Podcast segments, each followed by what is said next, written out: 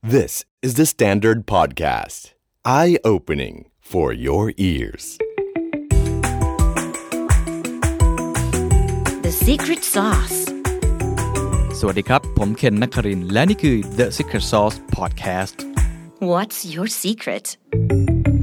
ขอต้อนรับเข้าสู่ The Secret Sauce Club นะครับ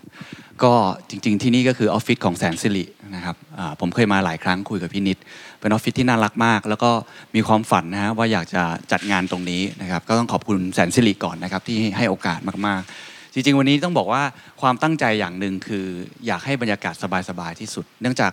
น่าจะมีบางคนเนาะที่มาในครั้งที่แล้วนะครับ ผมมาแล้วก็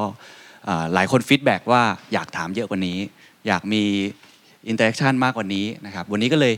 ตั้งใจเลยไม่ใช่เกี่ยวกับโควิด รอบใหม่อย่างเดียวนะครับ แต่ว่าเกี่ยวด้วยว่าเราอยากจัดให้มันเล็กลง เพื่อให้ทุกคนได้ถามเต็มที่ เพราะฉะนั้นวันนี้ House Rule มี 2 ข้อหลักๆนะครับข้อที่หนึ่งก็คือตอนนี้ทุกคนทำอยู่แล้วก็สวมหน้ากากนะครับเพื่อเป็นเรื่องของมาตรการนะครับข้อที่สองก็คือวันนี้ผมจะทำหน้าที่น้อยหน่อย จะให้ทุกท่านได้ถามเยอะหน่อยนะครับแล้วก็จริง ๆ ผมมีคำถามของหลาย ๆ ท่านที่ส่งมาอยู่แล้ว ตอนที่เราคัดเลือกกันเนี่ยครั้งนี้ก็คัดเลือกจากคำถามนะครับเพราะฉะนั้นวันนี้อาจจะต้องช่วยผมทำงานนิดนึงครับช่วยกันถามคำถามเยอะ ๆ พี่นิดก็เตรียมพร้อมพี่นิดบอกว่าถามได้เต็มที่ถามได้ทุกอย่างนะครับก็คงแบ่งเป็นประมาณ 2 part part แรกก็จะคุยกันประมาณ 40 นาที ถึง 1 ชั่วโมงก็แล้วแต่ดีกรีนะครับแล้วก็ part ที่ 2 ก็เต็มๆเลยครับ 1 ชั่วโมงจะให้ทุกคนถามได้เต็มที่นะครับเพราะฉะนั้นก็วันนี้เพื่อไม่เป็นการเสียเวลานะครับ เดี๋ยวขอต้อนรับพี่นิดนะครับคุณเศรษฐาทวีสินเลยครับขอเสียงปรบมือด้วยครับสวัสดีครับ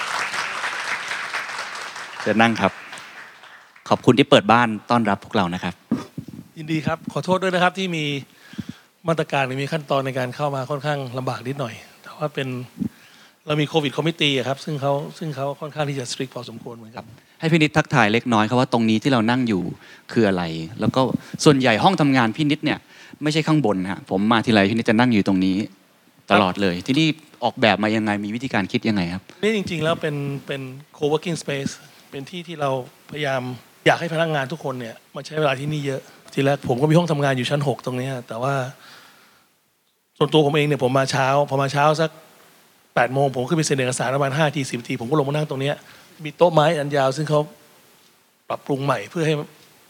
มีเก้าอี้นั่งตรงนี้นั่งได้เนี่ย ผมก็ใช้โต๊ะตรงเนี้ยเป็นออฟฟิศของผมจริง ๆ แล้วก็นั่งอยู่ทั้งวันจนกระทั่งเย็นแล้วแล้วแล้วถึงกลับ นั่งทำอะไรบ้างครับ ก็นั่งคุยกับพนักงานพยายาม บอกให้เขามานั่งทำงานตรงนี้บ้างอะไรอย่างนี้ซึ่งซึ่งแล้วก็นั่งตรงนี้เป็นประตูทางเข้าใหญ่พอคนรู้ว่าผมเริ่มมานั่งตรงนี้บ่อยเขาก็ไปเข้าประตูทางเข้าอื่นกลายเป็นว่าอุตส่าห์มานั่งตรงนี้พนักงานอาจจะหลบออกไปบ้างนะครับครับก็มีบ้างแต่ว่าตอนหลังเขาก็ชินอะเขาก็เพราะผมก็ไม่ได้ทำอะไรเขาเดินเข้ามาครับ ซึ่งก็เป็นอะไรที่เป็นวัฒนธรรมใหม่ ซึ่งเราอยากให้ทำในออฟฟิศคือ ลดขั้นตอนลดการที่ต้องทำนัดเข้ามาเจออะไรอย่างเงี้ยเพราะตอนนี้มันไม่มีข้ออ้างอะว่า ผมไม่อยู่ผมไปต่างประเทศ ผมไปไหน เพราะว่าตอนนี้เราถูกห้ามเดินทางใช่ไหมครับ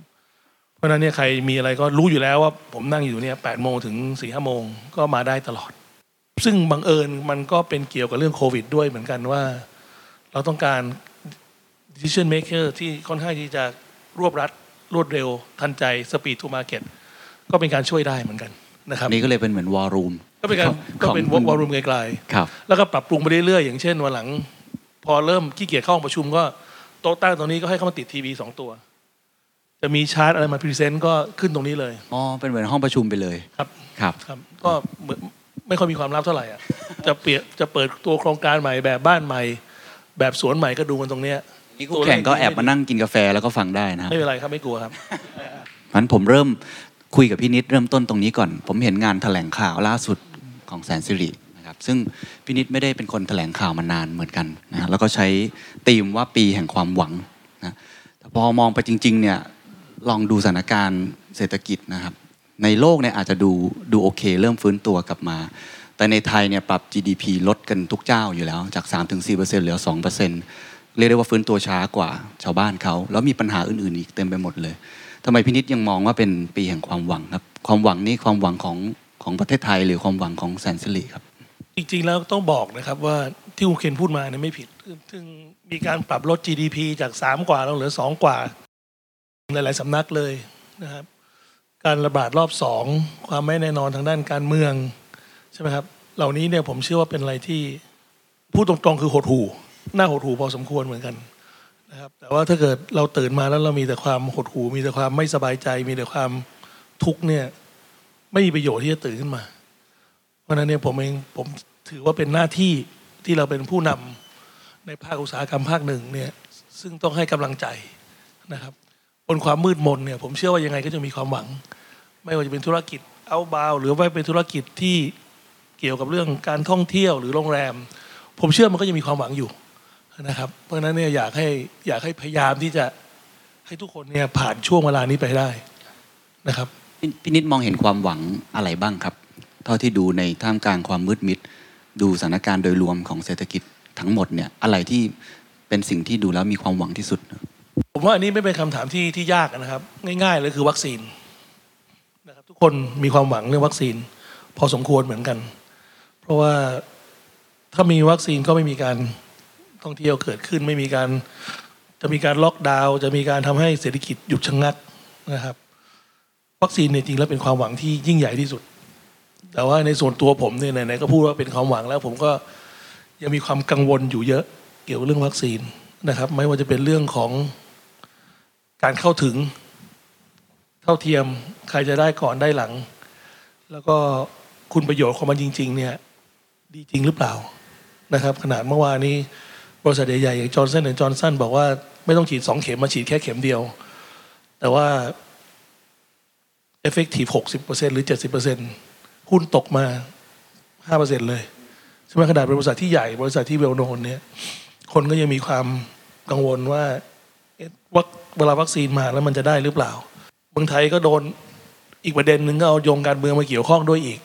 นะครับ เกี่ยวกับเรื่องของที่ทางทุนระดาวันไปลงทุนกับแอสตราเซเนกาใช่ไหมครับ ไม่ไม่แน่ใจว่าแยกแยะกันถูกหรือเปล่านะครับ อันนี้ก็เป็นอีกประเด็นหนึ่งเหมือนกัน ที่ถึงแม้บนในความหวังก็มีความกังวลอยู่นะครับ ที่ประเมินสถานการณ์วัคซีนเอ่อผมเห็นพี่นิดให้ข่าวว่าจะกลับมาประมาณอีก 18 เดือน อันนี้วัดจากอะไรครับทำไมถึงมองว่าประมาณปีครึ่ง ทุกอย่างถึงจะกลับมาปกติแต่ว่าใน 12 เดือนปีนี้ก็คือวางแผนแบบ worst ผมว่า case ปีนี้ scenario ไปเลยปีนี้ปิดไปได้เลยดีกว่า จริง ๆ แล้วนะครับก ว่าจะได้รับวัคซีน 60-70%ของประชากรทั้งหมดเนี่ยผมว่าก็ต้องมีต้นไตรมาสสี่ใช่ไหมครับ ถ้าได้รับวัคซีนแล้วเนี่ยคุณสามารถทำอะไรได้บ้าง คุณสามารถเดินทางได้หรือเปล่า เราจะยอมรับคนจีนที่ฉีดวัคซีนจากเมืองจีนมา ให้เขาเข้ามาในเมืองไทยหรือเปล่า ก็เป็นคำถามอีกเหมือนกัน ใช่ไหมครับจะมีเหมือนกับเขาเรียก fit to fly มีมี health passport เล่มหนึ่งซึ่งบอกว่าถ้าคุณฉีดวัคซีนยี่ห้อหนึ่งสองสามสี่เนี่ยคุณสามารถบินในทั่วโลกได้ไม่ต้องมีการกักกันตัวเออผมว่าอย่างนั้นก็น่าคิดก็เป็นความหวังอันหนึ่งเหมือนกันนะครับว่าว่าน่าจะกลับมาได้เร็วขึ้น อย่างไรก็ตามผมเชื่อว่าไม่เร็วไปกว่าต้นปีหน้าแน่นอน ปีนี้ทั้งปียังไงก็ ที่บอกว่าจะมีห้าหมื่นโดสมาวันที่สิบสี่กุมภาก็ยังไม่มา ก็เริ่มมีข่าวออกมาว่าอาจจะไม่มานะครับนั้นปีนี้วางแผนยังไงครับ ปีนี้ของแสนสิริทั้งหมด เดี๋ยวผมขอคุยปีที่แล้วก่อนก็ได้ ปีที่แล้วนี่เห็นประกาศไปว่ายอดโอนเนาะสูงที่สุดเป็นประวัติการณ์ในรอบ 36 ปี ปีที่แล้วเราทำอะไรไปบ้างครับ แล้วทำไมถึงถึงมียอดโอนได้ขนาดนั้น แต่ไปดูมาจิ้นจริง ๆ บางที่สุดบางมากฮะบางมากครับเราโอนไปประมาณ 4 5 0 0 0 ล้าน ซึ่งถือว่าสูงที่สุดในประวัติศาสตร์ที่เราเคยทำมากำไรเรายังไม่เปิดเผยไม่ได้นะครับ แต่ว่าก็คงจะเปิดเผยภายในเวลาสักอาทิตย์สองอาทิตย์เนี่ย ติดเรื่องของตลาดหลักทรัพย์ เดี๋ยวให้ข้อมูลชี้นำมันไม่มันไม่ดีอะแต่ว่ามาจินเราอยู่ประมาณ5%เท่านั้นแหละเต็มที่ครับซึ่งธรรมดาอยู่ที่ 12-14%เปอร์เซ็นต์อืมลดไปเยอะมากนะครับลดไปเยอะมากครับ เราเราใช้มาตรการในการ ไม่ต้องพูดถึงเรื่องลดราคาเรื่องโปรโมชั่นเรื่องทุกอย่างเพื่อที่จะนำมาซึ่งกระแสเงินสดนะครับ ซึ่งปัจจุบันเราก็มีอยู่ประมาณหมื่นห้าพันล้าน ซึ่งอันนี้ก็น่าที่จะพอให้เราผ่านช่วงหนึ่งปี ที่ยังไม่ค่อยมีอะไรชัดเจนไปได้นะครับ ซึ่งอันนี้เนี่ยผมเชื่อว่าหลายๆบริษัทเองไม่ว่าจะเป็นบริษัทเล็กกลางใหญ่ เรื่องกระแสเงินสดเป็นเรื่องที่สำคัญที่สุดนะครับพูดได้ไหมครับว่ายอมเหมือนกับเรียกได้ว่าห้ามเลือดไว้ก่อนก่อนที่เลือดมันจะไหลไปมากกว่านี้ แน่นอนครับเพราะว่าถ้าเกิดถ้าเกิดเรา balance sheet เราแข็งแกร่งครับงบดุลเราแข็งแกร่ง เราสามารถ take hit ตรง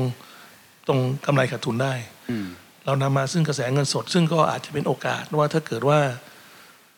มีโครงการอื่น ครับหรือมีที่ดินราคาเหมาะสม อืมอืม เราจะได้กลับเข้าไปซื้อมาแล้วมาทำกำไรต่อไปได้อืม นะครับงั้นพี่นิดแสดงว่าผมขอลองสรุปแนวคิดดูว่าในช่วงปีที่ผ่านมาหรืออาจจะหลังจากนี้คือ กระแสเงินสดสำคัญมากกว่ากำไรเยอะมาก ต้องตุนกระสุนเอาไว้ค่อนข้างเยอะ ต้องครับไม่ว่าจะเป็นเรื่องของบริษัท หรือเรื่องของคนทั่วๆไปก็ตามทีเรื่องกระแสเงินสดเป็นเรื่องสำคัญมากนะครับ แล้วในปีนี้แหละครับ เห็นมีแผนโครงการจะลงทุน 26,000 ล้านใช่ ไหมครับ ซึ่งถือว่าน้อยนะฮะเปรียครับบเทียบกับปีก่อนๆก็น้อยครับนะครับ เราต้องระมัดระวังพอสมควรเหมือนกันปีนี้วางแผนยังไงครับ อะไรคือกลยุทธ์จะเหมือนเดิมไหมครับ ยอมที่จะขาดทุนบางโครงการลงทุนไปแล้ว ตอนนี้เนี่ยเราโครงการที่เราเสร็จแล้ว แล้วก็ต้องการที่จะขายออกไปเนี่ยมันเริ่มจะหมดแล้ว เพราะฉะนั้นโครงการใหม่เราก็ทำในเบสใหม่ อาจจะมีความคาดหวังของกำไรที่น้อยลง เพราะฉะนั้นเรื่องของการลดราคาก็คงมีน้อยลงไป เรื่องของการจัดโปรโมชั่นก็คงน้อยลงไป เพราะเราไม่มีค้างสต็อกแล้วเพราะได้บริหารจัดการไป ในช่วง 12 เดือนที่ผ่านมานะครับเท่าเท่าที่ดูเนี่ยจริงๆผมได้คุยกับผู้บริหารอสังหาหลาย ๆ ที่อ่าจริง ๆ แค่การเคลียร์สต็อกนี่ก็ยากมาก หลายที่นี่ยังค้างอยู่เยอะมาก นอกจากเรื่องราคาแล้วทำอย่างไรที่พี่นิดถึงเคลียร์สต็อก พวกนี้ได้มันมีทำก่อนลยุทธ์ทำก่อน เสือปืนไวคุณต้องทำก่อน ถ้าคุณคิดอะไรคุณต้องทำให้ได้ก่อนนะครับ แล้วก็ต้องคิดให้ครบลูปว่าคนที่มาซื้อเนี่ยก็ซื้อด้วยเงินสด หรือก็ซื้อด้วยเงินกู้ นะครับถ้าเขาซื้อด้วยเงินกู้เนี่ยเราต้องเวิร์กกับแบงค์ให้ดีนะครับไม่ชัวร์ว่าทางแบงค์เนี่ยได้มีการเตรียมการในแง่ของการปล่อยสินเชื่อให้เหมาะสมนะครับ ส่วนใหญ่เป็นแบบไหนมากกว่ากันครับของแสนสิริถ้าเกิดเป็นของราคาแพงเนี่ยส่วนมากจะเป็นซื้อเงินสด ของแพงเป็นเงินสด ขอให้เป็นเงินสด ซึ่งอันนี้ก็เป็นถ้าพูดตรงๆนะฮะสำหรับคนที่ทำธุรกิจที่เกี่ยวข้องเนี่ยถ้าเป็นเรื่องของอสังหาริมทรัพย์เนี่ย ถ้าเป็นของราคาแพงเนี่ยคนส่วนมากจะซื้อด้วยเงินสด เพราะว่า saving rate ของคนไทยตลอดร้อยปีหรือห้าสิบปีที่ผ่านมาเนี่ยเรามี saving rate ที่สูงมาก เรามีเงินเก็บ เพราะฉะนั้นคุณเคนก็เคยถามผมมาแล้วว่าทำไมถึงขายได้ดีตอนต้นๆลดราคา เพราะว่าเขาเห็นว่าราคามันดีอืมเขาก็คิดราคาได้ว่าเฮ้ยถ้าเกิดไปซื้อมาเนี่ยโครงการใหม่ๆ ถ้าไปสร้างใหม่เนี่ย ต้องร้อยบาทต่อยูนิต อันนี้คุณเสียถาขายอยู่ 80 บาท ต่อให้ไปซื้อมาใหม่วันไหน วันนี้ก็ยังทำไม่ได้อยู่ดีอืมอืมเพราะฉะนั้นเนี่ยเขาเรียก below replacement cost คอนเซปต์นี้ถ้าเกิดว่าราคาต่ำกว่าที่ทุกคนก็ซื้อหมดอืมแล้วถ้าเกิดซื้อถ้าเกิดหาเงินกู้ไม่ได้ก็ซื้อเงินสดอืมนะครับเนะก็ถือว่าเป็นความหวังอันหนึ่งอยู่ครับเหมือนกันว่า saving rate ของคนไทยเนี่ยยังสูงครับถ้าเกิดจะให้โยงต่อไปอีกนิดหนึ่งด้วยก็คือว่าถ้าเกิด saving rate สูงเนี่ย แสดงว่าคนมีเงินอยู่เยอะ แต่ปัจจุบันนี้ดอกเบี้ยเงินฝากก็ต่ำ แต่ถ้าถามถามผมว่าต่ำลงได้อีกหรือเปล่า ผมเชื่อว่ายังต่ำลงได้อีก ทุกวงที่ผมพูดผมพูดเรื่องเรื่องลดดอกเบี้ยตลอดเวลา วิธีการลดดอกเบี้ยเนี่ย อันนี้ก็เป็นอะไรที่พูดไปแล้ว อาจจะไม่ถูกใจหลายคนนะ แต่ว่าไหนๆกันเองก็ต้องพูดอะฮะกันเองครับไม่เป็นไรเดี๋ยวไปตัดทิ้งได้ครับ ไม่ต้องตัดอะพูดไปเถอะบอกว่าเป็นการปล้นคนรวย ลดดอกเบี้ยเป็นการปล้นคนรวย ที่ถูกต้อง คุณลดดอกเบี้ยไปเนี่ย คนรวยที่มีเงินฝากเยอะๆเนี่ย พอรีเทิร์นมันคือศูนย์แล้วเนี่ยของการเอาเงินไปฝากแบงก์เนี่ย ซึ่งหลายๆประเทศเขาเป็นอยู่นะ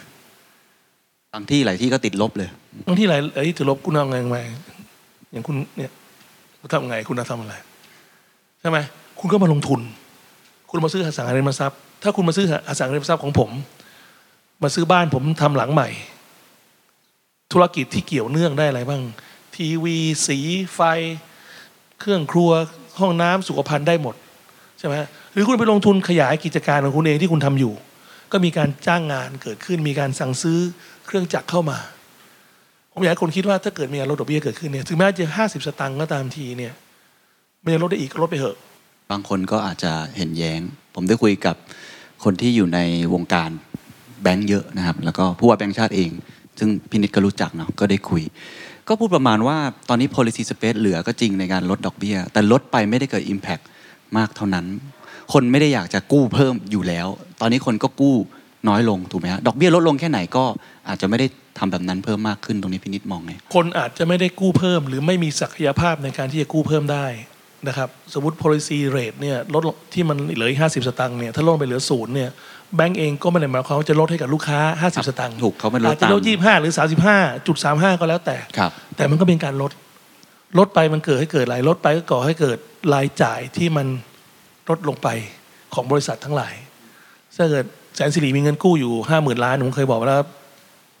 ผมว่าลดห้าสิบตังค์ผมก็เซฟไปได้สองร้อยห้าสิบล้านสองร้อยสิบล้านผมซื้อที่ได้กี่แปลง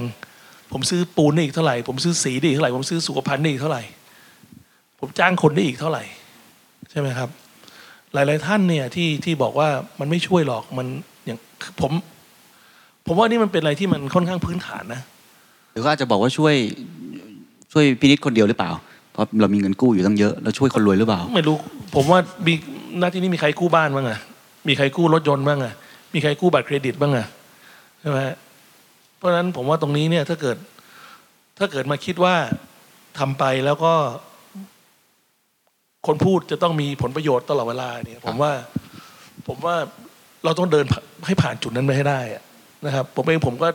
มีความลำบากใจเวลาจะถามบอกว่าจะกระตุ้นเศรษฐกิจยังไง ถ้าผมบอกว่ากระตุ้นเศรษฐกิจโดยการที่จะ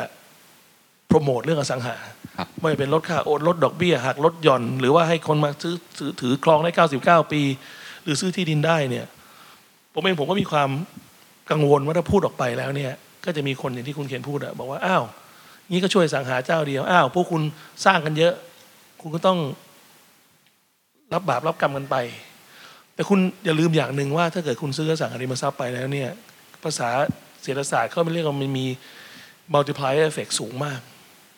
ใช่ไหมครับ หลาย ๆ ธุรกิจก็จะได้ผลต่อเนื่องไปได้ แต่ผมเองผมพยายามจะหลีกเลี่ยงที่จะพูด เพราะว่าเราเองเราก็ครับถือว่าเรามีส่วนได้เสีย แต่ว่าพอถึงจุดจุดๆหนึ่งแล้วเนี่ย ผมว่ามันหลีกเลี่ยงไม่ได้อืมที่มันต้องพูดจุดนี้ครับ นะครับในการใช้มาตรการในการกระตุ้นเศรษฐกิจ ถ้ามันมาถูกทางก็จะมีหลายภาคส่วนที่ได้รับผลประโยชน์ต่อไปครับนะครับลดดอกเบี้ยนี่ชัดเจน ผมว่าคนหาเช้ากินข้ามจะเป็นคนที่มีเงินกู้ทั้งหลายเนี่ยนะครับ ผมเชื่อว่าได้รับประโยชน์ คือเรื่องของเอาเงินไปใส่กระเป๋า เรื่องของเราชนะ หรือเรื่องของกินชอบใช้ หรือเรื่องของคนละครึ่งทางเนี่ยเป็นการที่เอาเงินไปใส่ในกระเป๋า เป็นการเพิ่มรายได้ แต่ครับเรื่องเรื่องบัญชีส่วนตัวนี่มันชัดเจน คุณเพิ่มรายได้หรือไม่คุณลดรายจ่ายลดดอกเบี้ยคุณลดรายจ่าย ใช่ไหมครับ counter argument หรือว่าข้อคิดแย้งอะว่าลดดอกเบี้ยแล้วมันจะแย่ยังไงลดดอกเบี้ยแล้วสมัยก่อนเนี่ย ซึ่งวันนี้ผมว่าไม่มีใครคิดนะเรื่องของการฟุ้งเฟ้อครับเรื่องของการอินฟล t ชันเรื่องของการคนเอาเงินไปใช้จ่ายอย่างสุรุ่ยสุร่ายอืม วันนี้ยังไม่มีกินเลยครับ ใครจะไปคิดเรื่องเรื่องเรื่องเรื่องไปซื้อรถคันที่สองคันที่สามคันที่สี่บ้านหลังที่สี่หลังที่ห้าเรื่องของ LTV เนี่ย ต้องยกเลิกครับ ยังไงมันก็ต้องยกเลิก เหตุผลที่ LTV เกิดขึ้นมาก็เพราะว่าเรื่องของสกัดเรื่องของการเก็งกำไรครับ วันนี้คุณอ่านตามสื่อต่างๆ มีใครพูดถึงเรื่องเก็งกำไรบ้างพูดถึงเรื่องความเป็นอยู่เพื่อของเรื่องปากท้อง คนมีความต้องการที่อยู่อาศัยครับแต่ LTV เนี่ยเป็นตัวที่มา ปิดกั้นไม่ให้เข้าถึงที่อยู่อาศัยอ่า นะครับแล้วอันนี้ก็เป็นก็เป็นก็เป็นมุมมองหนึ่งซึ่ง ถ้าเป็นวงเล็กๆเนี่ยผมก็กล้าพูดอะครับแต่จริงๆพี่นิดก็พูดไปหลายที่เหมือนกันนะครับ สองก็สองเรื่องนี้ ตอนหลั LTV งกับลดดอกเบี้ตย อนหลังนี่ผมก็จะต้องผม เชื่อว่ายังไงผมก็ต้องพูดครับ ผมไม่ไม่ไม่ไม่ไม่ยั้งอะอะเรื่องโอนี้เคดีครับนะวันนี้เต็มที่ครับ เราย้อนกลับมาเรื่องของแสนสิรินะฮะอย่างหนึ่งที่สังเกตเห็นได้ชัดก็คือ ปีนี้จะเป็นครั้งแรกในรอบ 10 ปี ที่เน้นพอร์ต affordable มากขึ้น ลงไประดับต่ำกว่า 3 ล้าน ซึ่งแสนสิริอาจจะไม่ได้ทำมานาน แล้วครั้งนี้เป็นพอร์ตที่ใหญ่ 75%ใช่ไหมครับทำไมถึงเลือกกลยุทธ์นี้ครับ จริงๆแล้วเนี่ยเราเราก็ค่อยๆทยอยทำออกมาเยอะมากแล้วนะครับ แต่ว่าพอร์ตที่ราคาแพงเนี่ยส่วนมากมันคือคอนโด ซึ่งตลาดคอนโดเนี่ยตอนนี้เป็นอันที่ทราบกันดีอยู่ว่ามันวาย มันมี oversupply อยู่เยอะมาก ใช่ไหมครับ ผมเองผมมีคนอยู่สองสามพันคน ผมก็ต้อง ทำธุรกิจต่อเนื่อง เพราะฉะนั้นเนี่ยถ้าเกิดจะทำก็ต้องทำให้มันโดนที่มันมีตลาดมารองรับ ความต้องการของที่อยู่อาศัยเนี่ยอยู่ตลาดระดับราคาระหว่าง 2 ล้านถึงประมาณ 7 ล้านเนี่ยค่อนข้างจะเยอะ คนเข้าใจผิดคิดว่าแสนสิริทำแต่ของแพง แต่ราคาเฉลี่ยบ้านของเราเนี่ยประมาณ 3.7 ล้าน ต่อยูนิตเท่านั้นเองนะครับ อันนี้ค่อยๆลงมาเรื่อยๆตั้งแต่ก็จะลดลงไปอีกก็จากน่าจะลด37ลงไปอีกใช่ครับ แต่ว่ามันก็มีความเสี่ยงเหมือนกันว่า ถึงแม้ว่ากลุ่มนี้จะมีความต้องการอสังหาค่อนข้างจะเยอะครับ แต่ว่าเรื่องของ financial เรื่องของการเงินส่วนตัวเนี่ยก็ไม่ค่อยดีอืมบางคนมีความตั้งใจที่จะเป็นเจ้าของที่อยู่อาศัย แต่ไม่มีความเข้าใจเลยว่าเรื่องของการกู้เงิน เรื่องของวินัยทางด้านการเงินส่วนตัวเนี่ยต้องทำอย่างไรบ้างนะครับ ไม่ใช่ว่าเขาสุรุ่ยสุร่ายหรือว่าเขาต้องการเก็งกำไรเพียง แต่ว่าเขาไม่เขาไม่มีการที่จะมีการแผนน่ะมีบัตรเครดิต เรื่องของบัตรเครดิต เรื่องของรถยนต์เรื่องของกู้นั่นกู้นี่เยอะแยะไปหมดเนี่ยครับเราก็ต้องมานั่งคุยกัน แล้วก็ให้เวลาเขาไปเคลียร์บางส่วนออกมา เพื่อที่จะสามารถกู้ซื้อบ้านได้ ก็ต้องงานทำงานละเอียดมากขึ้นถูกไหมถือว่าเป็นความสัมพันธ์ระยะยาวมากกว่าอืมนะครับ แต่ความยากอย่างหนึ่งของการทำตลาดนี้ก็คืออย่างที่พี่นิดบอกคือกำลังซื้อของเขาอาจจะไม่ได้เยอะ คนเหล่านี้ไม่ได้กำเงินสดเหมือนบ้านราคาแพงครับๆแล้วก็มีเรื่องไอ้ตัว financial literacy ที่อาจจะไม่ได้เยอะมาครักบทำไมเราคิดว่ามันคุ้มค่าที่จะ เอาพอร์ตปีนี้ที่จะเปิดโครงการใหม่ถึง 75%ไปลงในในอันนี้อาจจะลองเพราะตลาดวิธีคิดนิดหนึ่งเพราะตลาดตรงนี้มีความต้องการสูง ยังมีดีมานอยู่ดีมานสูงมาก แต่ว่า rejection rate คือคนเหล่านี้เนี่ยประมาณ 90%เนี่ยจะซื้อด้วยเงินเงินกู้ทั้งหมด แต่ว่าถ้าให้ผมพูดอะปีที่แล้วอะตลาดเนี่ย rejection rate เนี่ยประมาณ 30% แต่ปีนี้น่าจะสูงไปถึงประมาณเกือบ50%ได้อืมอืมเพราะแบงก์ก็กลัวเหมือนกัน แบงก์ก็กลัวครับ ครับ ทุกคนก็กลัว แต่ว่าก็ต้องทำแสดงว่าก็ต้องขายให้เยอะ ขายร้อยหนึ่งก็คิดว่าประมาณ50สำหรับเราที่สามารถเทิร์นเป็น true sales ได้ แต่ตลาดฐานล่างนี่มีความต้องการสูงมากนะยังมีอยู่นะครับสูงมากครับ ในรอบ 5 ปีที่ผ่านมามีอะไรที่เปลี่ยนไปเยอะที่สุดครับ ในแง่ของเทรนด์อสังหาริมทรัพย์ที่แสนสิริปรับตัวขนาดครับ ขนาดของบ้าน ขนาดของคอนโดมิเนียม สมัยก่อนนี่ที่ผมทำคอนโดเนี่ยหนึ่ง bedroom เนี่ยต้อง 60 ตารางเมตร ต้องมี requirement มา 1 2 3 4 5 ต้องมี bathtub สำหรับปล่อยเช่าให้คนญี่ปุ่น ตอนนี้หนึ่ง bedroom มา28 ตารางเมตรยังทำได้เลย ใช่ไหมครับคอนโดสตูดิโอที่เล็กสุดในย21 ตารางเมตร ใช่ไหมครับลงเรื่อยเล็กลงเรื่อยๆ แล้วก็จะกฎหมายเนี่ยห้ามเล็กกว่า21 ผมเชื่อว่ามาจากพฤติกรรมของผู้บริโภคที่เข้าใจว่าน่าจะชอบความเป็นสัดส่วนส่วนตัวมากกว่า การที่อสังหาริมทรัพย์โตมาได้ตลอด 30 ปีที่ผ่านมาเพราะไซส์ของครอบครัวนี่เล็กลง สมัยก่อนไซส์เนี่ยประมาณ 4 หรือ 5 คนต่อต่อหนึ่งครอบครัว ปัจจุบันนี่เหลือ 2.8 หรือต่ำกว่า 3 ด้วย เพราะเด็กๆ หรือลูกๆหลานๆเนี่ยก็มีความประสงค์ที่จะแยกออกมา ถึงแม้จะสบายน้อยลงพื้นที่น้อยลง แต่ก็ให้ความสำคัญกับเรื่องความเป็นสัดส่วนส่วนตัวเยอะ ซึ่งก็อาทิตย์ที่แล้วก็อ่าน Financial Times ไปเขาก็บอกว่า แต่มันจะเริ่ม reversal of the trend นะจะกลับมาใหม่ว่า คนจะกลับเข้ามาอยู่ในบ้านใหม่ เพราะว่าเรื่องของโควิด เรื่องของปัญหาที่ถูกเลิกจ้าง ใช่ไหมครับ ที่นิวยอร์กเห็นได้ชัดตอนช่วงต้นโควิด ที่เมืองไทยเริ่มจะเห็นแล้วว่าค่าครองชีพในเมืองหลวงเนี่ยจะแพงมาก เพราะฉะนั้นเนี่ยถ้าเกิดถูกลดเงินเดือนไป คุณทำงานเป็นพนักงานอยู่บริษัทที่นิวยอร์กห้าสิบเปอร์เซ็นต์อยู่ใน คือค่าเช่าบ้าน ถ้าถูกลดเงินเดือนไปค่าเช่าไม่ลดลงไปกลายเป็นเจ็ดแปดสิบเปอร์เซ็นต์เหมือนค่าเช่าของรายได้ทั้งหมด ไม่สามารถอยู่ได้ ก็ต้องออกไป ออกไปก็กลับไปอยู่โอเรกอนมิสซิสซิปปีเมืองที่มีค่าครองชีพที่ต่ำกว่า กลับไปอยู่กับพ่อแม่ ก็ย้ายเข้าไปอยู่ในบ้านเดิม ที่เมืองไทยก็เหมือนกันวันนั้นผมคุยคุณท็อปคุณท็อปที่ King Power ก็บอกว่าพนักงานเนี่ยพอส่วนมากเขาเป็น commission base พอรายได้ลดลง ก็ไม่สามารถที่จะทนค่าครองชีพในกรุงเทพได้ ก็ย้ายกลับเข้าไปอยู่ที่บ้านที่ต่างที่ที่ที่ต่างจังหวัดครับไม่ได้ให้ออกแต่ว่าสมัครใจต้องไปเองเพราะอยู่ไม่ไหว ค่าครองชีพแพงนะครับๆอย่างนี้ปรับตัวยังไงครับ ผมเห็นอย่างหนึ่งที่เอ่อทุกๆ อสังหาพยายามปรับก็คือไปแนวราบมากขึ้นแสนสิริเชื่ออย่างนั้นเหมือนกันไหมครับ แน่นอนครับยังไงต้องทำรายได้มากขึ้น เพราะว่าการลงทุนก็ต่ำกว่า เพราะว่าทำคอนโดนี่คุณก็รู้ว่าต้องสร้างต้องสร้างทั้งแต่ชั้นหนึ่งถึงชั้นห้าสิบแนวราบเนี่ยคุณอย่างน้อยคุณสร้างแค่เกตสร้างขับเฮาส์แล้วก็สร้างบ้านสิบยี่สิบหลัง แล้วก็ ต่อเดือนก็ค่อยๆ คลอดออกมาทีละห้าหลังเจ็ดหลังแปดหลังแล้วแต่ดีมานที่มันมีมา การลงทุนก็น้อยลงใช่ไหมการบริหารจัดการเรื่องกระแสเงินสดก็ดีขึ้นนะครับ จะเป็นแค่ระยะสั้นไหมครับ หรือว่ามันจะเทรนด์ไปอย่างนี้อีกยาวๆเลย แนวแนวดิ่งจะกลับมาอีกไหมครับบอกผมว่ายังไงก็กลับครับ ยังไงก็กลับ แต่ว่าต้องต้องช่วงเวลานี้ก็มีผมเชื่อว่าก็มีเพนนับดีมานพอสมควรเหมือนกันอืมนะครับ เพียงแต่ว่ารายได้ยังไม่ดี นะครับแล้วมาตรการยังออกมาไม่โดนใจ ก็ผมว่าให้เวลามันปรับตัวสักประมาณสองสามปีอะก็คงกลับมาได้ครับนอกเหนือจากปัญหาในเชิงอ่ากำลังซื้อนะครับวัคซีนอะไรต่างๆ เห็นแค่สัมภาษณ์เรื่องปรากฏการณ์ม็อบด้วยเรื่องการเมืองด้วย แต่ปีนี้ก็ดูจะเงียบๆลงไป ไม่แน่ใจว่าคุณจะถามประเมินยังไงครับ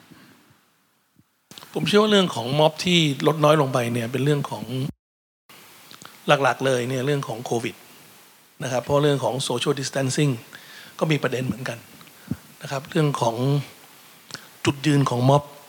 ซึ่งก็อาจจะได้รับการยอมรับที่น้อยลงไปอืมพี่นิดคิดว่าน้อยลง ผมคิดว่ามีส่วน เพราะว่าจุดยืนบางเรื่องเนี่ยเป็นเรื่องที่ขัดกับจารีตประเพณีของคนไทย มีความ ก้าวร้าวเยอะไปหน่อยหรือเปล่านะครับ หลักการอาจจะพอฟังได้ แต่ว,วิธีการนำเสนอ ก็อาจจะไม่เป็นที่พอใจของหลาย ๆ ฝ่าย เพราะนั้นผมเชื่อว่าเขาเองเขาก็น่าจะไปคิดกันใหม่ ว่าการที่จะนำเสนอ การเปลี่ยนแปลง หรือว่าข้อที่ทำให้ประเทศเดินไปข้างหน้าได้ดีขึ้นเนี่ยต้องมีวิธีการนำเสนอที่เหมาะสมมากกว่านี้นะครับ ตัวมองว่ามันจะกระทบกับเศรษฐกิจเยอะไหมครับ ปีที่แล้วปลายปลายปีนี่ทุกศูนย์วิจัยจะพูดว่านี่เป็นหนึ่งใน factor ใหญ่ที่ที่น่ากลัวตอนนี้ก็ยังเป็นหนึ่งใน factor ใหญ่พี่คุณเศรษฐายังมองว่ายังเป็นอย่างนั้นร้อยเปอร์เซ็นต์ครับผมว่าเป็นหนึ่งในแฟกเตอร์ใหญ่ เพราะว่าปัจจุบันเรื่องของม็อบเนี่ยก็มีม็อบเรื่องของการเมืองใช่ไหมครับครับม็อบเศรษฐกิจอ่าก็อาจจะตามมาถ้าอืมเกิดบริหารจัดการเรื่องการจ้างงานไม่ได้ ใช่ไหมฮะ เรื่องของแรงงานเนี่ยเป็นการเป็นเรื่องสำคัญมาก บัณฑิตจบมาปีหนึ่งสี่แสนห้าหมื่นคน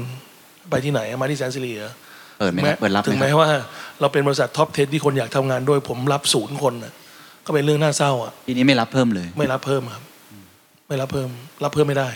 ยกเว้นแต่ว่าเรื่องของโควิดบริหารจัดการได้ อย่างมีประสิทธิภาพสูงเกินความคาดหมายก็เป็นไปได้ไปปลายปี แต่ผมคิดว่าเรื่องของเรื่องของการว่างงานเนี่ยเป็นเรื่องใหญ่ เป็นเรื่องใหญ่ เป็นเรื่องใหญ่มากอืมนะครับ ซึ่งไม่แน่ใจว่าทางรัฐบาลเนี่ยได้ทำเต็มที่หรือยัง แต่ผมเชื่อว่าท่านนายกเองก็ก็มีความกังวลใจเรื่องนี้อยู่ เพราะว่าเวลาท่านพูดคุยกับนักธุรกิจ ท่านก็บอกว่าขอเลยว่าอย่า อย่าเลิกจ้าง อย่าเลิกออฟนะครับ ผมเชื่อว่านักธุรกิจใหญ่ๆหลายค่ายก็พยายามที่จะช่วยสนับสนุนรัฐบาล หรือว่าเห็นอกเห็นใจท่านก็พยายามที่จะเต็มความสามารถที่จะ ที่จะเก็บลูกน้องไว้ให้ได้นานที่สุดเท่าที่สามารถทำได้นะครับ แต่ผมเชื่อว่านโยบายรัฐบาลยังไม่ออกมาเต็มที่ในแง่ของการ กระตุ้นให้มีการจ้างงานหรือว่าเก็บคนงานให้มากขึ้น ยังไม่พอจะไม่พอครับทำได้อีกเยอะกู้เพิ่มได้อีก อันนี้คือคือเหตุผลหนึ่งซึ่งผมคิดว่าทางรัฐบาลเองอาจจะมีความกังวลใจครับในการที่จะที่จะมาอุ้มตรงนี้ เพราะว่า บัตเจตอาจจะมีจำกัด อืมก็เป็นที่คุณเคนพูดก็คืออาจจะต้องกู้เพิ่มมากขึ้นอีกครับ ซึ่งในแง่ของการว่างงานก็มีคนเสนอมาตรการค่อนข้างเยอะนะครับ ถ้าถ้าคุณเศรษฐามีโอกาสได้แนะนำนะครับ หรือว่าอะถ้ามีโอกาสได้ทำเลย คิดว่าไอ้ปัญหาการว่างงานจะแก้ยังไง เพราะเอาถ้าพูดกันตามตรงหลายคนที่ตามข่าวคงจะทราบว่า ช่วงที่ผ่านมายังไม่ได้มีการแก้ปัญหาตรงนี้สักเท่าไหร่จนอยากจะเอาเงินใส่กระเป๋า ครับถูกไหมครับเราชนะหรือโครงการต่างๆ หรือว่าเป็นในแง่ของนโยบายการเงินซอฟโลนอะไร แต่ในแง่การจ้างงานเนี่ยยังไม่ได้มีแบบชัดๆ ประกันสังคมที่เคยตอบ ตอนนั้น 3 4 เดือนก็ก็ไม่มีเนาะพี่ๆที่ทำท่องเที่ยวน่าจะทราบดีว่าตอนนี้ไม่ได้มีอะไรตรงนั้นเลย แล้วก็หลาย ๆ ธุรกิจโดยเฉพาะท่องเที่ยวอ่าภาคบริการเองเนี่ยก็ปิดกิจการเยอะมาก แล้วคนก็โดนเลิกออฟออกไปเยอะมากพี่นิดคิดว่ามีวิธีการแก้ปัญหายังไงฮะผมคิดว่าวันนี้ต้องกล้าทำนะครับ จะทำอะไรก็ต้องทำผมเขียนไปแล้ว เมื่อเดือนพฤษภาปีที่แล้วสิบข้อที่ผมเสนอท่านนายกไปนะครับ ไม่ได้ไม่ได้ตำหนิหรืออะไรเพียงแต่ว่าบอกไปแล้วว่า บัณฑิตจบใหม่เนี่ยสี่แสนห้าหมื่นคนเนี่ยท่านให้เขาทำอะไร ใครจ้าง รัฐบาลก็ไม่จ้างใช่ไหมฮะคนที่จะจ้างได้ดีสุดก็คือรัฐบาล หรือถ้ารัฐบาลอยากจะให้บริษัทใหญ่ ๆ จ้าง ก็ต้องมีมาตรการในการ subsidize บางส่วน เพื่อให้เขาจ้างแล้วช่วยๆกัน อันนี้ผมเชื่อว่าวิกฤตครั้งนี้เป็นวิกฤตครั้งใหญ่ เพราะฉะนั้นหลาย ๆ หลาย ๆ ค่ายก็คงมีความประสงค์ที่อยากมีส่วนร่วมในการที่จะช่วยส่วนรวมได้นะครับ เพราะฉะนั้นเรื่องของการจ้างงานเนี่ยผมพูดอย่างตรงไปตรงมาให้สุดเลยว่า4ี่แสนห้าหมื่นคนเนี่ยจ้างไปให้หมดเลยใช่ไหมกทมใช่ไหมฮะหรือจะเป็นตำรวจหรือจะเป็นใครก็ตามทีเนี่ยวันนั้นผมก็คุยกับว่าที่ผู้สมัคร ผู้ว่ากทมคนท่านหนึ่งท่านก็บอกว่า เดี๋ยวผมจ้างเลยสามหมื่นคนอะไรเงี้ยก็จ้างได้พนักงานชั่วคราวจะทำอะไรก็ตามทีก็จ้างไปเถอะนะครับ เพราะว่าผมถือว่าเป็นหน้าที่ของรัฐบาลที่ต้องรับผิดชอบครับไม่ใช่ว่าเด็กเหล่านี้จบมาโดยที่ไม่ได้จบ หรือว่าจบมาไม่ดีหรืออะไร เป็นเรื่องของเหมือนกับที่เราพูดกันน้ำท่วมเมื่อสิบปีที่แล้วอะเป็นเป็นครั้งเดียวอะที่มันเกิดขึ้นมา เรื่องเรื่องโควิด เรื่องเนี้ยเพราะฉะนั้นเนี่ยเราต้องช่วยกัน ไม่งั้น generation ที่จบมาในช่วงปีสองปีเนี่ยมันจะเป็น lost generation นะครับใช่ไหมเด็กเด็กจบมาดีๆ จบมาวิวิชาชีพดีๆมหาเลัยดีๆ หลายคนเนี่ยก็จะก็จะเป๋ใช่ไหมครับ ไม่ว่าจะเป็นเรื่องของเป๋แล้วก็จะดูเรื่องของเสพโซเชียลเยอะเกินไปจะอะไรยังไง ใช่ไหมครับเวลาเขาไม่มีงานทำเศรษฐกิจไม่ดีเขาว่าใครอะใช่ไหม ถ้าถ้ามองในมุมมองเอกชนล่ะครับ ผมเห็นก็มีมาตรการหนึ่ง ซึ่งผมยังไม่ได้ตามตัวเลขว่าเป็นยังไงอ่าจ้างงานเด็กจบใหม่หนึ่งล้านตำแหน่งถ้าผมจำตัวเลขไม่ผิดนะฮะแล้วก็ให้ช่วยจ่ายเงินเดือนครึ่งหนึ่งนะผมไม่แน่ใจว่าเป็นยังไงบ้างนะฮะอ่าในนามเอกชนเองแสนสิริเอง ถ้าเกิดอยากจะให้เขาช่วยในแง่ของการจ้างงาน คิดว่าอยากให้มีในมุมไหน อย่างเช่นในสหรัฐก็มีตัว paycheck เนาะครับอังกฤษก็ support เลย 70%อะไรแบบเนี้ยใช่ เราเราอยากในเอกชนเนี่ยผมไม่แน่ใจว่าเราอยากมี ถ้ามีเรื่องแบบนี้เรายินดีที่จะทำอะไรมุมไหนไหมครับที่ผมเป็นห่วงผมเป็นห่วงบัณฑิตจบใหม่นะครับ แต่ไม่ได้หมายความว่าพนักงานที่ทำงานอยู่แล้ว เราจะไม่เป็นห่วง ผมเชื่อแยกเป็นสองตอนแล้วกันตอนแรกถ้าเกิดเป็นเรื่องของพนักงานที่ยังทำงานอยู่ในบริษัทต่าง ๆ เนี่ยใช่ไหมอันนี้เนี่ยผมว่ารัฐบาลต้องมีมาตรการกระตุ้นทางอ้อม เพื่อให้ธุรกิจเหล่านั้นอยู่ต่อได้ อย่างเช่นธุรกิจท่องเที่ยว ธุรกิจการบิน เหล่านี้เนี่ย คือเมื่อเช้าอ่านประชาชาติบอกจะมีโรงแรมปิดสามพันห้าร้อยโรงแรมอะไรอย่างเงี้ย ซึ่งผมอ่านแล้วก็ตกใจทำยังไงที่เขาไม่ต้องปิดทำยังไงที่คนเหล่านี้ไม่ต้องออกมาเป็นคนว่างงาน ผมว่ารัฐบาลต้องมีมาตรการในการที่จะที่จะดึงตรงนี้ให้ได้ เราอยู่ในซิจูเอชันที่ดีกว่าหลาย ๆ ประเทศนะครับ เราบริหารจัดการโควิดต้องยอมรับว่ารัฐบาลนี้บริหารจัดการโควิดได้ดี ไม่ว่าจะเป็นทางด้านบุคลากรทางแพทย์ทั้งหมด ไม่ว่าจะเป็นเรื่องของอสมไม่ว่าจะเป็นเรื่องของการที่คนไทยมีวินัย ในแง่ของการใส่มาสก์ในแง่ของการโซเชียลดิส a ทนซิ่งถึงแม้ว่าจะมีเรื่องของการลักลอบเล่นการพนันหรือว่าอะไรเหล่านี้ก็เป็นอะไรที่โดยภาพรวมแล้วถือเราบริหารจัดการได้ดีมากเราบริหารจัดการได้ดีมากเนี่ยไม่ใช่เรารู้อยู่คนเดียวนะทั่วโลกเขาก็รู้ เพราะฉะนั้นเนี่ยเรื่องของโรคระบาดแล้วกันอย่าใช้คำว่าโควิดเลย ยังไงเราก็ต้องอยู่กับมันไปจากนี้จากนี้ต่อไป ประเทศไทยเป็นประเทศที่หนึ่งซึ่งควรที่จะเป็นทางเลือกให้กับนักท่องเที่ยวที่จะมา เพราะฉะนั้นการที่จะอุ้ม sector นี้เนี่ยไม่ใช่อุ้มแล้วไม่มีอนาคต อุ้มแล้วก็มีอนาคต คุณเงยเคยคิดไหมว่าอย่างเช่นแอร์เอเชียตอนนี้ก็75เปอร์เซ็นต์อะใช่คุณ work leave without pay นกแอร์ไม่ต้องพูดถึง ใช่ไหมการบินไทยไม่ต้องพูดถึง แผนล้มแล้วล้มอีก ถ้าโควิดเสร็จแล้วคุณบริหารจัดการโควิดได้ภายในสิ้นปีนี้เนี่ย คนจีนจะเอาเครื่องบินที่ไหนบินเข้ามาครับ ไม่มีสายการบินไม่มีไม่มีสายการบินบินเข้ามาครับ คุณบริหารจัดการตรงนั้นหรือยังครับใช่ไหมครับยังไงคุณก็ต้องอุ้มยังไงคุณก็ต้องให้มี แล้วโรงแรมสามพันห้าโรงแรมนี้คุณจะปล่อยเขาปิดไปเลยเหรอ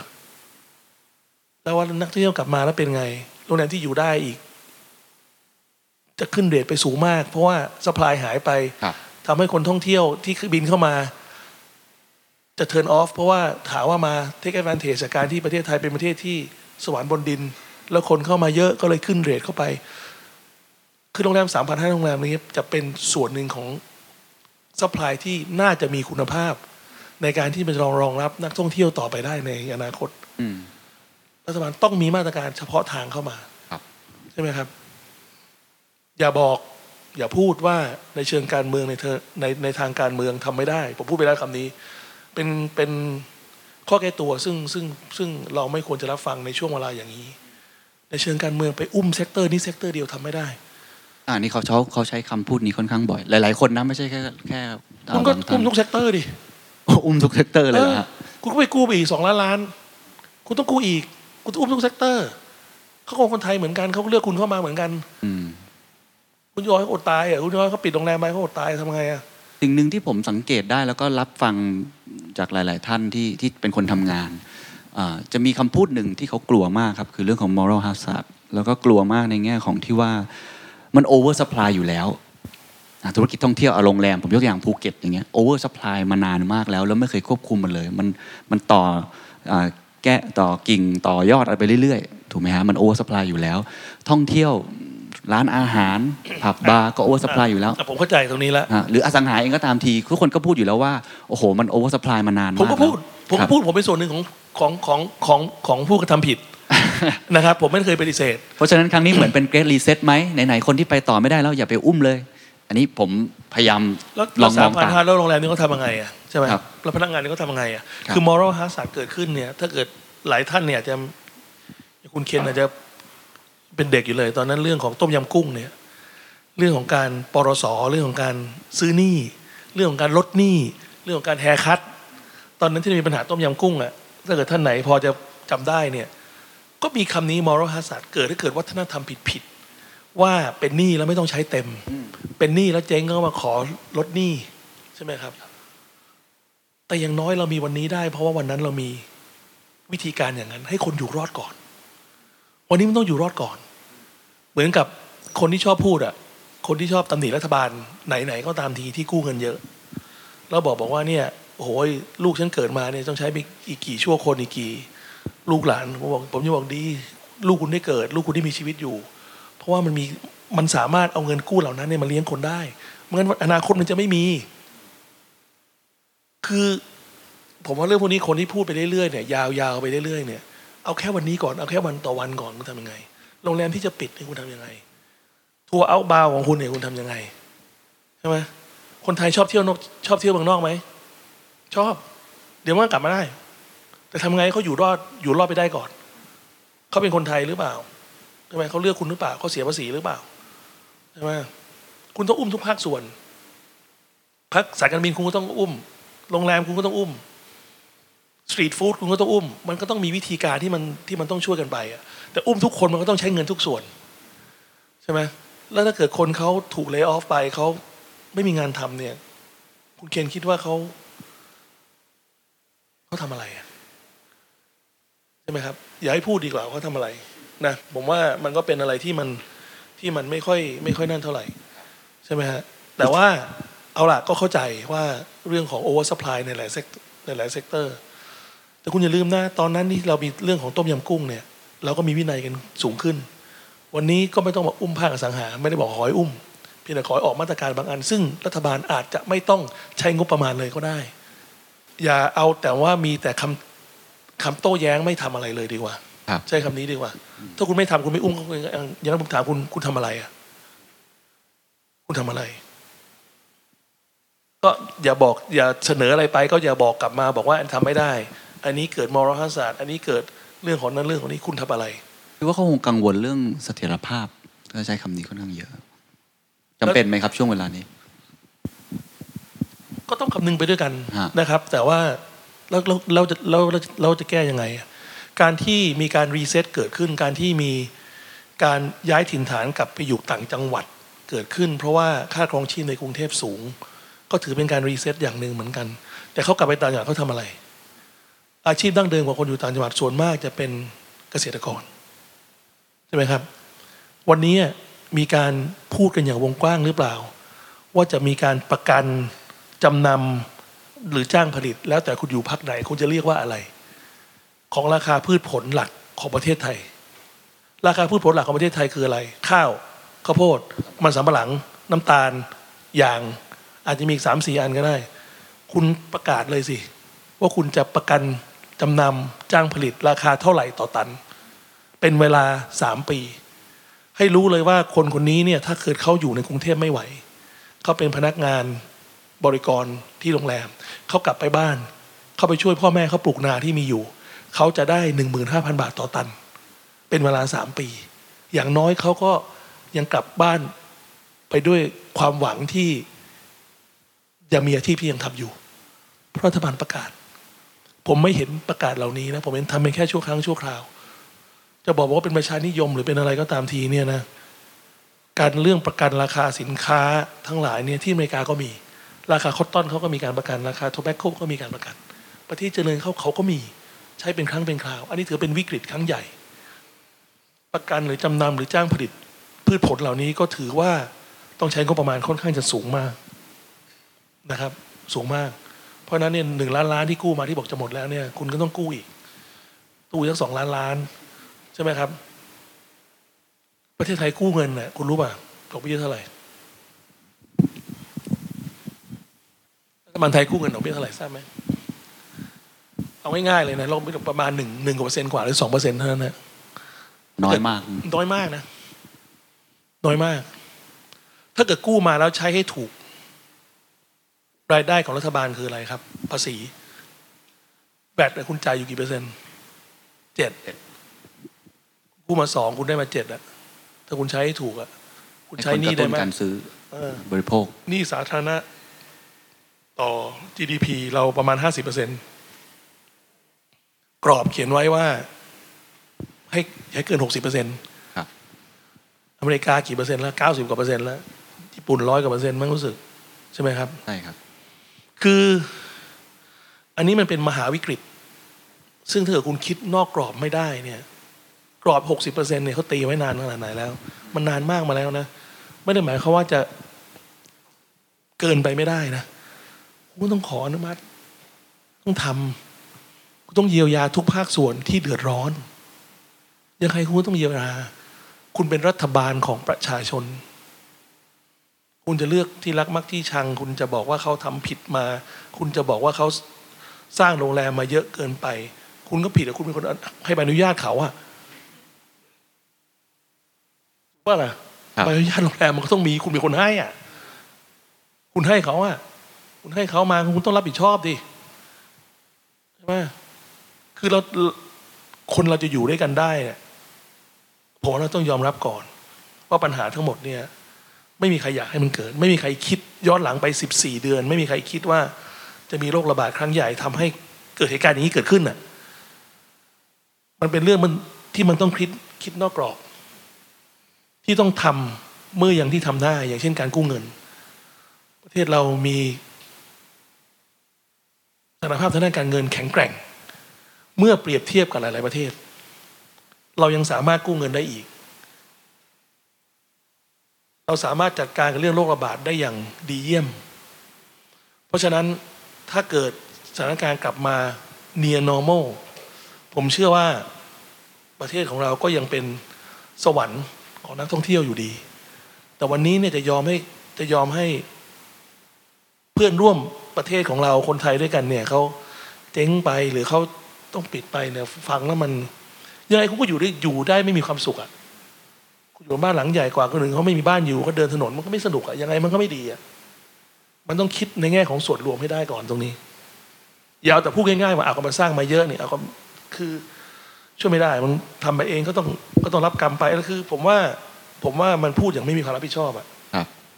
อยากจะลองรับผิดชอบดูไหมครับ มีคนชวนเล่นการเมืองไหมครับ บางคนบอกว่าเป็นนายกของพรรคเพื่อไทย ตอนนี้เขาไม่มีหัวหน้าพรรคอยู่นะครับ มีมีครับคุณสมพงษ์ท่านก็เป็นหัวหน้าพักผมคงไม่ปฏิเสธนะครับ ว่ามีคนชวนนะครับ แต่ผมก็พูดได้อย่างเต็มปากว่าผมตอบปฏิเสธไปนะครับ ว่าด้วยความเคารพด้วยความถ่อมตนอย่างยิ่งว่าผมคิดว่าผมไม่มีความสามารถพอที่จะที่จะแฮนด์ลทุก ๆ ภาคส่วนได้อย่างดีนะครับถึงแม้ว่าจะมีประสบการณ์ในการทำงานมาเยอะ ถึงแม้ว่าจะมีความพร้อมทางด้านเสียสถานะ หรือว่า อะไรหลายๆอย่าง ผมเชื่อว่าคนเรามันก็มีมาถึงจุดที่มันที่มันได้เติบโตมาในแง่ของความคิด ในแง่ของจิตใต้สำนึกนะครับ แต่ว่าโจทย์มันก็ยาก โจทย์มันก็ยากนะครับ แล้วก็คำถามต่อไปคุณก็จะถามว่าแล้วทำไมมาคอมเมนต์เรื่องการเมืองเยอะพวกพวกนี้นะครับ ถ้าเกิดดูอย่างเป็นกลางเนี่ย ผมคอมเมนต์แบบ ไม่ใช่เป็นการด่าว่า ผมเป็นการเสนอแนะมากกว่า มีอันเดียวที่ผมจำได้ว่าผม ต่อว่าคือเรื่องของใช้กำลังกับเรื่องของเด็กที่มีการ16 ตุลาที่มีการประท้วงเกิดขึ้นนะครับ แล้วก็เรื่องที่ผมไม่เห็นด้วยกับเรื่องของการแต่งตั้งสว250 ท่าน โดยผู้แต่งตั้ง 10 คน ก็แค่นั้นเอง อันนี้ก็ถือว่าเป็นเป็นการบอกถึงจุดยืนของส่วนตัวนะครับมีต้นทุนไหมครับ พอบอกจุดยืนแบบนี้กระทบ ผมอยากรู้มากเลยว่า คือส่วนใหญ่ธุรกิจเนาะเราก็ ว่ากันตามตรงเราต้อง play safe อะถ้าเกิดเราเล่นอะไรที่มันแหลมออกมาเนี่ยมันอาจจะเสี่ยงช่วงเวลานี้เป็นช่วงเวลาที่ play safe ไม่ได้นะครับไม่ว่าจะเป็นเรื่องของการทำธุรกิจไม่ว่าเรื่องของการแสดงความคิดเห็นหรือว่าเรื่องของเรื่องของการออกนโยบาย ที่จะช่วยจุนเจือ ทุกภาคส่วนที่ที่ที่ที่เดือดร้อน ถ้าทุกคนช่วยกันเพลย์กัน play safe วันหลังก็วันหลังก็เจ๊งกันหมดอะผมว่านะครับ อันนี้อันนี้ต้องขอพูดตรงๆตรงไปตรงมาอะว่า คนที่มีต้นทุนสูงเนี่ย ถ้าพูดอะไรพูดเรื่องความ แล้วก็ไม่ได้ไปด่าว่าเรื่องคนเนี่ย ผมเชื่อเรามีเรามีสิทธิ์ที่จะพูด ผู้นำหรือว่าผู้นำภาคธุรกิจ ทุกๆภาคธุรกิจเนี่ย ก็ควรจะรับฟังด้วยเหมือนกัน แล้วก็ควรจะออกมาเสนอแนะความคิดอย่างสร้างสรรค์ แล้วก็ถ้าเกิดรัฐบาลหรือว่าหน่วยงานรัฐที่เกี่ยวข้อง ห็นว่าเป็นประโยชน์ บางข้อทำได้ก็ควรที่จะนำไปพิจารณาเหมือนกันนะครับ มีผลกระทบบ้างไหมครับ เวลาทวิตอะไรออกมา มีแบบว่าคนมาแคนเซิลการผลจอง ผลกระทบเรื่องของธุรกิจผมว่าน้อยมาก แสดงว่ามีบ้าง มีบ้างครับ มีคนเข้ามาขอเลื่อน บอกว่าไม่เอาแล้วคุณไปใช่ไหมไปยุให้ต่างชาติเข้ามา จัดการรัฐบาลเรื่องการทำร้ายเด็กอะไรเงี้ยซึ่งผมว่าเป็นอะไรที่ฟังไม่ขึ้นอะตอนนี้ที่ผมทวีตไปเกี่ยวกับเรื่องว่าเรียกร้องให้ยูนิเซฟออกมา บอกออกมาออกจดหมายตักเตือนรัฐบาลว่าอย่าใช้กำลังกับเด็ก เพราะว่าเราเป็นพันธมิตรกับยูนิเซฟมาสิปีแล้ว แล้วผมทุ่มทั้งกายและใจ ผมไปพูดให้เขาที่เจนีวาที่นิวยอร์กบริจาคปีละ 30 ล้าน เป็นคู่คิดกับเขาเป็นพันธมิตร selected partner ของเขาในในในทั่วโลกเนี่ย แล้วก็ผมถือว่าเป็นหน้าที่ของผม ที่ผมต้องเรียกร้องให้องค์กรที่เป็น partner ของผมเนี่ยเข้ามามีส่วนร่วมในการที่จะตักเตือนสกิดใจรัฐบาลว่าเรื่องของการทำร้ายเด็กเนี่ยเป็นเรื่องที่ไม่ถูกต้องเราควรจะพูดคุยกันได้ด้วยสันติวิธี ก็เป็นหน้าที่ของผม ผมไม่ได้ชักต่างชาติเข้ามาเกี่ยวโยงกับการเมืองเมืองไทยไม่เกี่ยวยูนิเซฟเป็นองค์กรที่อยู่ในประเทศไทยมานานกว่า 30 ปี นะครับ เป็นองค์กรที่ดูแลเด็กและเยาวชนนะครับ ซึ่งเขาก็มีหน้าที่ต้องดูแล ซึ่งก็เป็นจุดยืนของแสนสิริเหมือนกันนะครับ ผมไม่ได้บอกว่าจุดยืนของเด็กถูกหรือจุดยืนเด็กผิด ผมไม่ได้บอก แต่ใช้กำลังเนี่ยผิดแน่นอน ยังไงผมก็ว่าผิด แล้วพอทักเข้าไปเขาว่าไงบ้างครับ ในอินไซต์เนี่ยผมได้คุยกับคุณยูคนในยูนิเซฟด้วยนะฮะเรื่องนี้เลยครับเขาก็บอกว่าเขาก็ตกใจเหมือนกัน ก็ควรจะตกใจนะครับ ผมว่าก็ควรจะตกใจเหมือนกัน แล้วผมก็ผมก็พูไม่ได้ตกใจเรื่องเหตุการณ์ตกใจที่ที่คุณพินิษทักไปนะครับ อันนี้เรื่องจริงครับก็ก็เขาก็ตกใจเลยครับ เพราะว่าเพราะว่าผมเป็น partner คนที่เป็น global partner ของเขานะครับ แล้วก็เขาก็ใช้คำแรงกลับมาเหมือนกันเหมือนกันว่า ตัว country manager เนี่ยเขาก็ตอบกลับมาเลยบอกว่าคุณเศรษฐา what are you trying to achieve ผมก็เลย hang up ใส่เขาไปเลย ถ้าเกิดอยู่กันมาสิบปีเป็น partner กันมาขนาดนี้ ให้เงินเป็นหลายร้อยล้านแล้วเนี่ยนะ แล้วยังมาต้องมา question motive ของผมเนี่ย ผมถือว่าอย่างนั้นก็อย่าคุยกันเลยดีกว่าสรุปแล้วอยาก achieve อะไรครับ ในแง่ของอาบริษัท หรือในแง่ของตัวคุณเศรษฐาเองทำไมเมื่อกี้เราจำเป็นต้องเมื่อกี้ยังตอบไม่หมดอ่าว่าครับเรื่องว่าที่ที่ที่แบบมีลูกค้ามา หรือเปล่ามีลูกค้ามาสองสำลาย ก็มาขอบอกว่าไม่เอาไม่อยากมีอะไรส่วนเกี่ยวข้องกับแสนสิริจะขอคืนเงินจองผมไม่ให้ เพราะว่าผมถือว่าผมไม่ทำอะไรผิด ตามสัญญาจะซื้อจะขายก็ระบุชัดเจน คุณก็รู้ตอนคุณซื้อขายกับผม คุณก็รู้ผมเป็นพันธมิตรกับยูเซฟคุณก็รู้ว่าผมมีหน้าที่ต้องป้องป้องปกป้องเกื้อกูลพัฒนาเด็กและเยาวชนของประเทศรัฐบาลใช้กำลังกับเด็ก ผมก็ถือว่าเป็นสิ่งที่ไม่ถูกต้อง แต่ผมก็ไม่ได้ไปใช้คำหยาบ ผมก็เป็นการเรียกร้องตามกฎหมาย ตามสันติวิธีที่คนที่เป็นผู้ใหญ่ผู้ใหญ่กันแล้ว ก็น่าจะคุยกันได้ น่าจะตักเตือนกันได้ ใช่ไหมครับ เรื่องนี้ก็มีอย่างที่ผมบอกมีน้อยนะครับ เรื่องของถูกเพ่งเล็งรัฐบาลก็คงมีบ้างนะครับ แต่ว่าเราก็มั่นใจว่าสิ่งเราทำอยู่ถูกต้อง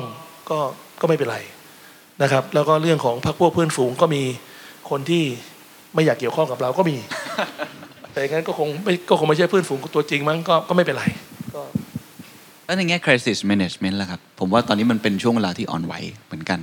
ได้คุยกันหลาย ๆ บริษัทเขาก็ไม่รู้จะวางตัวอย่างไรในสถานการณ์แบบนี้ บางครั้งถูกผลักไป บางครั้งถูกดึงเข้ามา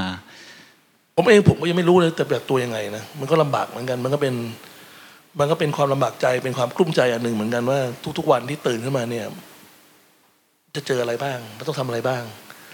แต่ความรวดเร็วในการ make decision เนี่ยสำคัญกว่าการที่จะไม่ทำอะไรเลย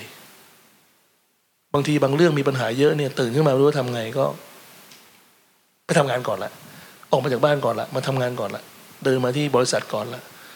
เดี๋ยวมันก็คงคิดออกเลยมั้งอาจจะเรื่องใหญ่จะแก้ไม่ได้ค่อยแก้เรื่องเล็กๆเล็กๆไปก่อนใช่ไหมครับ หลายคนก็มาถามในผู้ประกอบการรายย่อยรายกลางก็มาถามว่าจะทำยังไงกันดีอะไรอย่างเงี้ยนะครับผมเองช่วงเวลานี้ไม่ช่วงเวลาที่จะไปเทค a d v a n t a g e จากเขาในการที่หรือจะไปเบียดเบียน หรือว่าไปเทคโอเวอร์กิจการเขาในช่วงที่เขาลำบาก ผมก็บอกไว้บอกว่า จริง ๆ แล้วเนี่ยคุณต้อง มันมีหลายเสาหลักที่ที่เขาจะต้องบริหารจัดการ เวลามีวิกฤตอย่างนี้เนี่ย เรื่องสำคัญที่สุดคือเรื่องกระแสเงินสด แหล่งที่พึ่งเรื่องเงินสดของเขาเนี่ยได้มากสุดมีสองแหล่งคือหนึ่งขายของให้ลูกค้า แต่ขายของให้ลูกค้าเจอโควิดเข้าไปคุณขายยังไง ที่สองคือเรื่องสถาบันการเงิน ส่วนมากคุณต้องพึ่งสถาบันการเงินครับสถาบันการเงินปัจจุบันนี้นะผมเชื่อว่าเป็น ผู้ค้าหรือหน่วยงานที่พึ่งได้ เพราะเขาเองเนี่ยเขาก็เจอวิกฤตมาเมื่อตอนต้มยำกุ้งเมื่อ 20 กว่าปีที่ผ่านมา ผู้บริหารหลายท่านก็ยังอยู่ เข้าใจได้ถึงความลำบากของลูกค้า เข้าใจได้ถึงความต้องการของลูกค้า เข้าใจได้ถึงความจริงใจของลูกค้าบางราย เพราะนั้นผมก็บอกเขาบอกว่าคุณต้องมีความจริงใจ ในการที่คุยคุณคุณคุยกับสถาบันการเงิน เขาไม่ต้องการให้คุณวาดภาพที่มันสวยหรูเกินไปหรอก ต้องการต้องเป็นการบริหารการความคาดหวังซึ่งกันและกัน บนบรรทัดฐานของความเป็นจริง แล้วก็อย่าให้มีเซอร์ไพรส์ อย่าให้มีเรื่องแปลกใจพอตอนสิ้นเดือนแล้วบอกว่าจะได้เท่านี้แล้วไม่ได้เท่านี้ บอกความจริง ให้บอกความจริง แล้วเขาก็จะผมเชื่อว่านะครับสถาบันการเงินส่วนมากจะช่วยเหลือกัน จะช่วยเหลือกันดี เมื่อกี้พูดเรื่องตัดสินใจดีกว่าการไม่ทำอะไรเลย อยากรู้ว่าคุณเศรษฐาคงตัดสินใจเยอะมากตลอดระยะเวลาผิดก็เยอะที่แล้วเวลาตัดสินใจพลาดแล้ว มันต้องมีช่วงเวลาที่มันผิดหวังอะกับตัวเองเสียใจ มีมีช่วงเวลาแบบนั้นแล้วทำยังไงให้มันฟื้นกลับมาครับ เพราะมองภาพจากอย่างที่บอกคนข้างนอก รู้สึกว่าคุณเศรษฐาแบบแข็งแกร่งโอ้ยคุณบริหาร stakeholder อยู่เยอะมาก คุณมีทั้งผู้ถือหุ้น คุณมีทั้งพนักงาน คุณมีทั้งลูกค้า คุณมีทั้งสังคมเนี่ย ถ้าเกิดสี่เสานี้ไม่เป็นแรงบันดาลใจให้คุณลุกขึ้นมา แล้วก็ตัดสินใจหรือทำอะไรใหม่ ผมว่าคุณก็เป็นคนเฉื่อยชาแล้วไม่ไหวยังไงมันก็ต้องทำอะคุณพนักงานเยอะคุณมีลูกค้าอยู่ตั้งเยอะแยะไปหมดใช่ไหมครับ มาถึงจุดนี้ได้เนี่ยเราต้องคิดว่าเราต้องถือว่าเราเรา ไม่ได้อยู่ด้วยคนเดียว เราไม่ได้อยู่ด้วยตัวเราเอง เราต้องอยู่ได้เพราะว่าเรามีหลาย ๆ ภาคส่วนที่เราต้องช่วยพยุง เป็นหลักการคิดที่ผู้นำในภาคอุตสาหกรรมหลาย ๆ ภาคเนี่ยควรจะต้องมี โดยเฉพาะยิ่งช่วงสถานการณ์ปัจจุบันนะครับคุณเศรษฐาฝึกตัวเองยังไงครับ ให้มีเนี่ยความเป็น leadership ความเป็นผู้นำไอ้สี่เสาอะไร มีช่วงเวลาก่อนที่มันจะเปลี่ยนผ่านมาไหมฮะ ช่วงที่ยังเป็นเด็กอยู่ เรียนรู้ผ่านอะไร ผมว่าผม ผมว่าผมโชคดี โชคดีที่ที่อยู่ในครอบครัวที่คุณแม่เนี่ยสอนมาดี ต้องยอมรับว่าท่านมีแรงบันดาลใจ เพราะว่าคุณพ่อผมเสียตั้งแต่ผมสามขวบ ท่านก็พยายามบอกมาตลอดเวลาว่าคนเราเนี่ยเกิดมาเนี่ย ทุกวันเนี่ยทุกคืนเนี่ยคุณควรจะคิดว่า คุณทำอะไรให้ส่วนรวมบ้าง ถ้าเกิดคุณเข้าไปนอน แล้วคุณไม่สามารถบอกได้ว่าวันนี้คุณทำอะไรให้ส่วนรวมได้เนี่ย วันนั้นเนี่ยก็เป็นวันที่ค่อนข้างที่จะเสียไปโดยเปล่า ก็โชคดีที่ท่านให้การศึกษาที่ดี ให้เรามีความ โอกาสในการที่จะไปศึกษาในต่างประเทศ ให้เราได้ทำงานในสิ่งที่เราอยากจะทำสมัครทำงานเองไม่ได้บังคับ ให้ไปทำนู่นทำนี่ไปทำอะไรที่เราไม่อยากไปทำให้ฟรีดอมในการที่เราที่เราจะสามารถเติบโตได้ ให้เป็นผู้ใหญ่ที่ดีของสังคมได้ ผมเชื่อว่าอันนี้เนี่ยคนเรามันเลือกเกิดลำบาก แต่ว่าผมโชคดี พูดถึงอย่างหนึ่งก็คือเรื่องของส่วนรวมนะครับซึ่งผมว่าคุณเศรษฐาก็พูดพูดบ่อยนะฮะสี่เสา ไม่ใช่แค่ shareholder อย่างเดียว แล้วก็เห็นความพยายามของแสนสิริตั้งแต่เป็น partner กับยูนิเซฟ10 ปี หรือเรื่อง diversity equality คุณเศรษฐาก็พูดบ่อย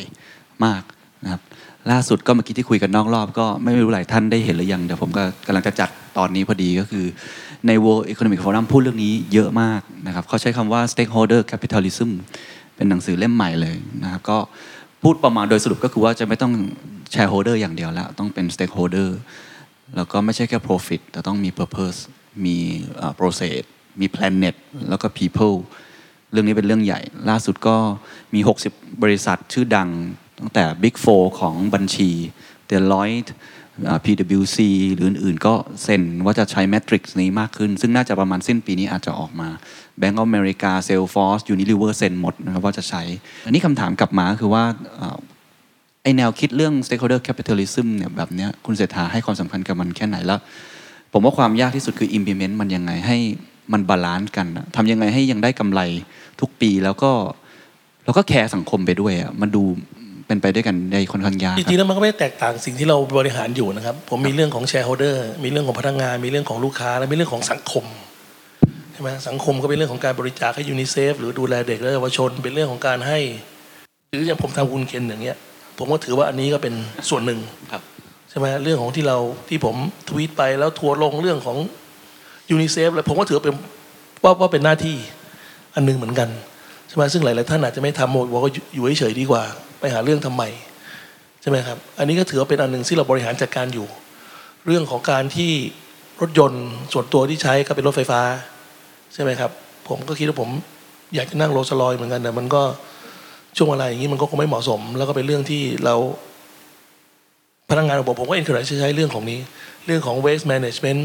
นะครับเรื่องของการใช้ renewable energy นะครับอะไรเหล่านี้ผมเชื่อว่าเราเราเราควรที่จะต้องมีจิตใต้สำนึกเรื่องพวกนี้ค่อนข้างจะเยอะ แสนสิริ implement เรื่องนี้อย่างไรอย่างเช่นเรื่องความหลากหลาย เรื่องอ LGBTQ เรื่องสิ่งแวดล้อม เราเราลงมือทำกับมันยังไง เราลงทุนกับมันแค่ไหนครับโอ้ค่อนข้างจะเยอะนะครับ เรื่องเรื่องเรื่องของพวกเอ่อ renewable energy นี่เราลดบริษัทประจำตำแหน่งนี่ผมใช้รถไฟฟ้าหมดนะครับ เรื่องของการ waste management เรื่องของการแยกขยะ ช่วยทำงานร่วมกับโคกเรื่องของการ manage เรื่องของ waste ต่างๆ เหล่านี้เนี่ยเรื่องของพนักงานที่เราให้ความเท่าเทียม เรามีไม่ให้ใครมาถูกลังแก เรื่องของความหลากหลายทางเพศ เรื่องของการให้พนักงานระดับสูงเป็นทุกๆเพศ ไม่ใช่เป็นเพศชายอย่างเดียวนะครับ เรื่องของ pay equality เราก็มีความคิดตรงนี้นะครับ ซึ่งเราได้มีการ implement กันอย่างชัดเจนอยู่แล้ว ความยากที่สุดของการลงมือทำเรื่องพวกนี้คืออะไรบ้างครับ SD SDG Goal ทั้งหมดเนี่ยผมว่ามันไม่ยากนะครับไม่ยากเหรอมันมันเป็นจิตใต้สำนึกที่คุณถูกสอนมาอยู่แล้วฮะเพียงแต่ว่ามันอาจจะมี cost บางตัว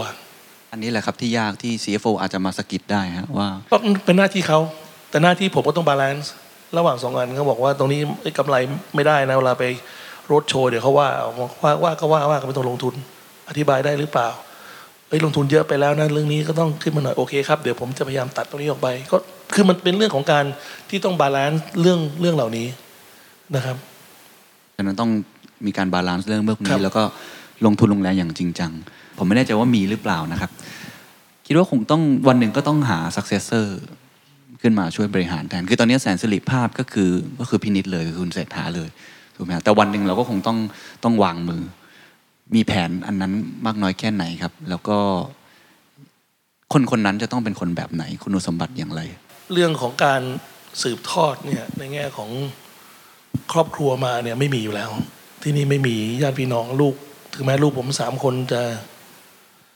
โซฟาประสบความสำเร็จในชีวิต การศึกษาและการทำงานมาสูงก็ไม่เคย มาถามสักคำว่าผมมีหุ้นกี่หุ้นได้เงินเดือนเท่าไหร่มีแวลอยู่เท่าไหร่เขาก็มีชีวิตของเขา อยู่ที่ลอนดอนอยู่ที่นิวยอร์กอยู่ที่กรุงเทพไป เพราะฉะนั้นเนี่ยเรื่องเรื่องตรงนี้เนี่ยผมเชื่อพนักงานของแสนสิริเนี่ยมีความสบายใจ ว่าไม่มีลูกนายมาแน่นอน ผมเกลียดมากเลยคำนี้นะครับไม่ไม่ไม่มีแน่นอน เพราะฉะนั้นเนี่ยตรงนี้ตัดไปได้ แต่ก็ยังไม่ตอบคำถามคุณเคนอยู่ดีว่าว่าเรื่องของ successor planning เนี่ยเรามีอยู่แล้ว แต่ถามว่าต้องเป็นคนแบบไหนเนี่ย ถ้าพูดอย่างนี้ตัวก็ต้องเป็นคนคล้ายๆผมนี่แหละ ผมก็อยากให้เป็นอย่างเงี้ยหายากนะครับ หายากครับคนเราคงเหมือนกันไม่หมดไม่ได้ แต่ว่าอย่างน้อยต้อง believe ในสิ่งที่ในสิ่งที่เราทำเหมือนเหมือนกัน execution อาจจะต่างกันอืมวิธีการนำเสนอจะต่างกัน แต่ว่าถ้าเกิดสมมติว่าเขาเข้ามาแล้วเขาจะ carry on เรื่องของเอ่อเด็กและเยาวชนเขาต้องมี commitment เหมือนกัน แต่วิธีการที่เขาทำก็อาจจะต่างกันเขาอาจจะไม่ทำกับยูเซฟก็ได้เขาจะไปทำกับคนอื่นเขาจะทำตั้งมูลที่เอง มาทำเองก็เป็นเรื่องของเขานะครับ แต่ว่าอยากก็อยากให้เขาคำนึงถึงถึงถึงเรื่องเหล่านี้ด้วย เรื่องของ sustainability เรื่องของ equality เรื่องเหล่านี้ผมถือเป็นเรื่องสำคัญ เพราะฉะนั้นคนที่จะมารับช่วงต่อ จะต้องคำนึงเรื่องนี้ก่อนอันดับแรกอยังอื่นแล้วครับ ในฐานะความเป็นผู้นำอยากให้เขามีคุณสมบัติแบบไหนที่อาจจะ เรียกว่าเป็นแก่นละกัน ไม่ต้องทำเหมือนกันก็ได้ แต่เป็นแก่น เช่น ต้องตัดสินใจเร็วไหมจะต้องมีความรู้ความสามารถด้านไหน ที่จะนำพาองค์กรนี้เดินหน้าต่อไปได้ครับ วันนี้ผม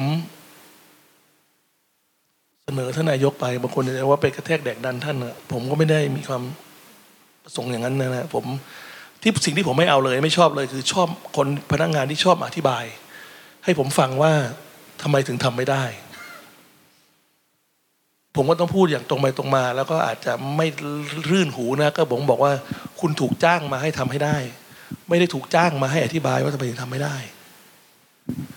คือผมอันนี้คืออะไรที่ที่เป็นที่เป็นแก่นสารของการทำงานมากกว่า